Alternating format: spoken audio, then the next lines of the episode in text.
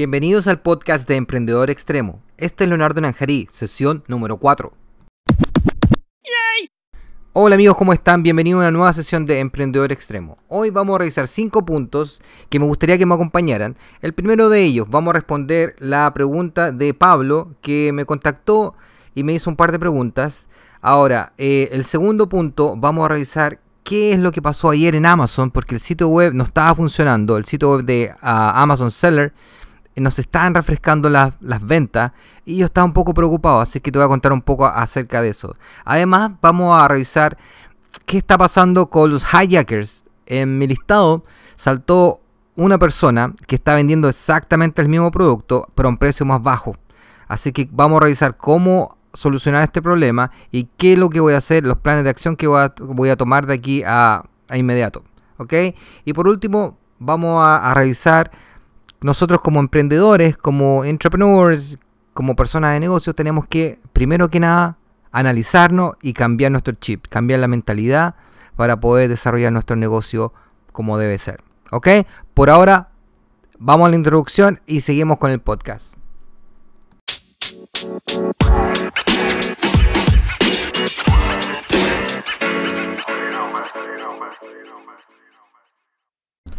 ¿Qué pasó ayer con Amazon? Bueno, la verdad es que estaba bien preocupado porque yo revisaba en la aplicación de mi teléfono, revisaba las ventas, en mi inventario se estaba moviendo y que se iban descontando los, productos que se iban vendiendo. Las ventas me decían cero. Entonces estaba bien preocupado. Eh, busqué por internet si el sitio de Amazon estaba down, si estaba como no funcionando bien y todo parecía correcto. Así que decidí llamar a Amazon y hablé con Sofía, Sophie, era un especialista del catálogo de Amazon y hablamos un poco, hablamos dos temas específicos, pero ella me explicaba que era un problema que estaban, el sitio web de ellos estaba, no estaba reflejando las ventas de los vendedores, pero no era solo a mí, sino que un montón de personas, de vendedores, estaban eh, enfrentándose al mismo problema y no se estaban refrescando las ventas. Ahora, hoy día en la mañana yo todo volvió a la normalidad y todo está perfecto como antes. ¿Qué más sucedió ayer cuando estaba hablando con esta persona del el especialista de Amazon?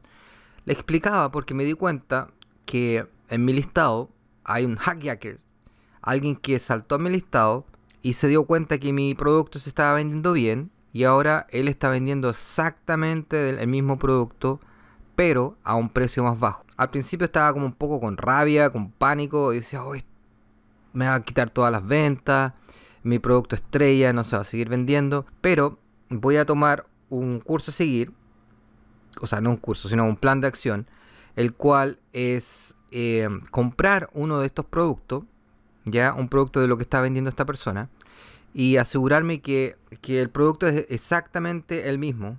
Ahora, si esta persona está vendiendo el producto similar, yo puedo reclamar, digamos, si no tiene las mismas características, si no es exactamente el mismo producto que yo cree, yo puedo reclamar a Amazon y denunciar a esta persona. Y con las pruebas van a hacer una investigación y con las fotos que tome, con las pruebas que yo le pueda entregar, pueden tomar eh, acción y pueden o cerrar la cuenta a esta persona o bien ah, impedirle que venda este producto si no es exactamente el mismo que el mío. Porque ¿qué puede pasar? Supongamos que esta persona vende un producto inferior. Como el mismo listado, el mismo listado, uno crea, cuando uno crea un producto nuevo, mm, crea un listado, pero crea en el catálogo de Amazon un listado. Entonces, personas pueden venir a estos listados y copiar exactamente los mismos productos y empezar a venderlos. ¿Ok? Esto es una de las, de las fallas que tiene Amazon. Pero la verdad es que no es una falla, sino es que la libertad que tiene el mercado, que uno de oferta y demanda, que uno puede, si hay, si hay demanda por un producto, da lo mismo un vendedor, dos vendedores, tres vendedores, pueden vender exactamente el mismo producto. Ahora, como ya te había mencionado, voy a comprar el producto de esta persona, de este vendedor específico, y voy a darme cuenta si es realmente un producto inferior, si es distinto al mío, y si, si no cumple con, con los mismos eh, estándares que yo establecí, lo voy a denunciar y ojalá lo puedan remover desde mi listado. son cosas que, bueno, tenemos que, como emprendedores, tenemos que solucionar. Siempre van a haber problemas en el camino, pero tenemos que solucionarlo y estar ahí atento a la jugada y poder evitar que se complique más la cosa. Bueno, el otro día me contactó una persona, se llama Pablo, el cual me hizo un par de preguntas que las quería poner acá al aire para que tal vez tú te estás como identificando con él y me gustaría compartirlas y ojalá te puedan servir de algo. Bueno, el correo que me envió, eh, bueno, fueron un par de mensajes. Me dice, hola, tengo un par de preguntas. La primera de ellas es, ¿es posible crear una empresa en Amazon? Es decir, como algo que dure 3 a 6 meses o algo más a largo plazo. Y por ende, si es posible vivir de esto sin tener que hacer couch de cómo vender en Amazon. Y la segunda pregunta es, ganar dinero en piloto automático. Cada vez me convenzo más que esto es solo un eslogan para vender más y un mal eslogan, ya que a mí solo me genera inseguridad en este negocio. Yo sinceramente creo que sin constancia y sin trabajo no se puede ganar dinero. Pablo, muchas gracias por tu pregunta por tu comentario. La verdad es que para responder a la primera pregunta, sí se puede. Se puede crear una empresa en Amazon. Ahora, lo primero que yo veo es que tenemos que definir dónde queremos ir.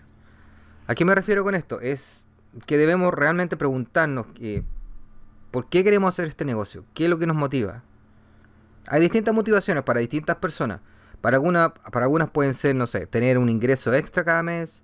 Para otras puede ser como generar dinero para pagar, no sé, los estudios de tus hijos. O bien para otras personas puede ser eh, un buen instrumento para poder viajar. Para otros a lo mejor es comprar un auto nuevo. O para, no sé, para, para otros comprar una casa, una nueva casa. O bien dejar tu trabajo, etcétera, etcétera, etcétera.